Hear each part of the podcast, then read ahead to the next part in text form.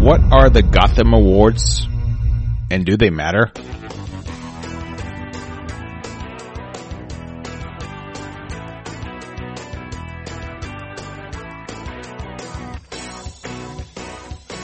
Hey, welcome back to the show. I am John Ellis on Twitter at Ellis on Movies. We are back with daily movie episodes in November as part of National Podcast Post Month. Follow that hashtag NaPodPoMo on your favorite social media channel to find other others podcasting daily as well. Thanks for taking the time to be part of the show today. If you're new, be sure to click that subscribe link to be notified of these new movie discussions. So before we get too far into today's discussion, continue sending me your favorite movies of 2020. What have you seen? Let me know. Find me on Twitter or on Facebook and leave me a comment. So glad to have you back to the show that helps you determine the best movie of the year so far.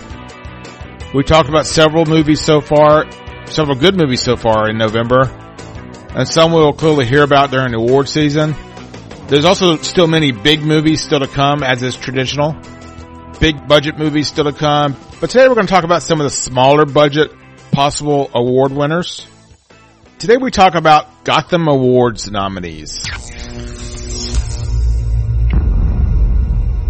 The Gotham Awards, backed by the Independent Film Project, honors films with budgets under 35 million, which seems like a, a lot to us, but this automatically sort of removes the big budget movies from the discussion.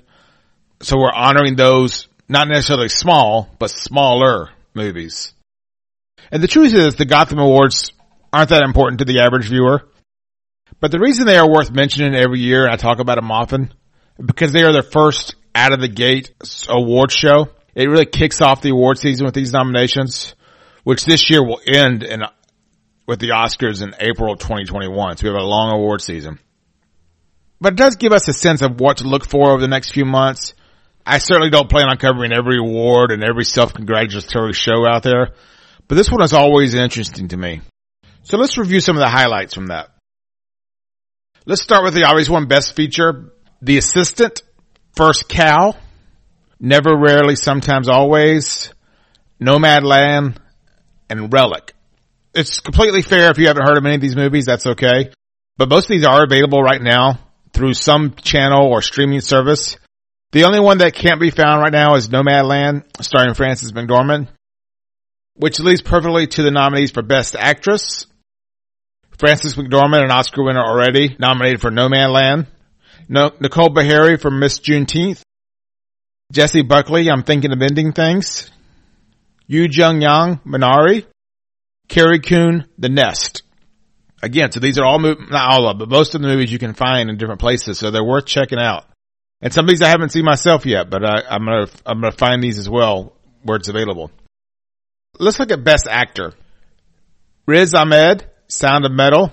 Chadwick Boseman, Ma Rainey's Black Bottom. Jude Law, The Nest. John Magaro, First Cow. Jesse Plemons, I'm Thinking of Ending Things. One, one final award I want to talk about, screenplay. That is Bad Education, First Cow, The 40 Year Old Version, 14, and The Vast of Night. So let's stop there. I'm definitely not going to cover every, every, award nomination, but I wanted to highlight these specifically because there's a bunch of movies there that I mentioned that I need to see and you need to see that are out there. Most of them are available somewhere or another. So there's a brief, brief preview of some of the Gotham Awards nominees. Again, not that important as a whole, but it's certainly a sneak peek into the upcoming busy award season that we have. If anything, it's a preview of movies that we all need to go hunt down and to be on the lookout for. Thank you for listening today. Be sure to subscribe so you're first to know these new movie discussions. If you haven't yet, catch up on the other daily episodes from November. Leave me a comment in your favorite channel. I would love to hear from you. You can find this show in all the major podcast apps. Join the discussion. Visit us at ellisonmovies.com and always on Twitter at ellisonmovies. I have a brand new episode tomorrow. Stay tuned for that one. We will have several holiday movies that are arriving soon, so can't wait to talk about those.